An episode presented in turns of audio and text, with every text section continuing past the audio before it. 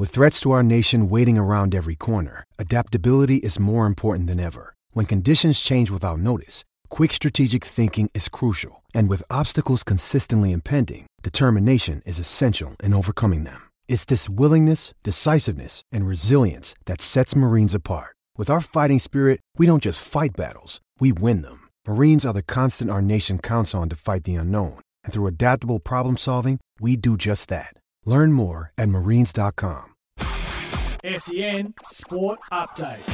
Hi, I'm Chelsea Ryan, and this is your SEN Sports News update for carsales. Everything you ought to know. In AFLW, the Bombers have had a debut victory by 26 points against the Hawks. The Kangaroos took down Sydney also by 26. Saints defeated the Swans by 29 in Sydney, and the Eagles got the win over Power by 12 points. In AFL, this year's grand final parade has been announced that players will travel by boat up the Yarra, followed by a motorcade across William Barak Bridge to Yarra Park. In NRL, the Raiders have rolled the Sea Eagles 48 to 6 to move into the top 8, bumping out the Broncos. The Sharks defeated the Bulldogs 16 to 0, eyeing off a home final, while the Rabbitohs booked a finals place in with a win over the Cowboys 20 to 10. And the Wallabies have produced an impressive win over the world champs, the Springboks, defeating them 25 to 17 in the Rugby Championship test at Adelaide Oval. While Argentina had a historic victory against New Zealand in Christchurch, scoring 25 to 18. In cricket, Zampa is back after the birth of his first child, and Smith and Starc return from injury for the ODI series opener against Zimbabwe today in Townsville. In kayaking, Jess Fox has won her fourth World Cup in a row and is looking for further victories in kayak, canoe, and extreme events next weekend in Spain. And in F1,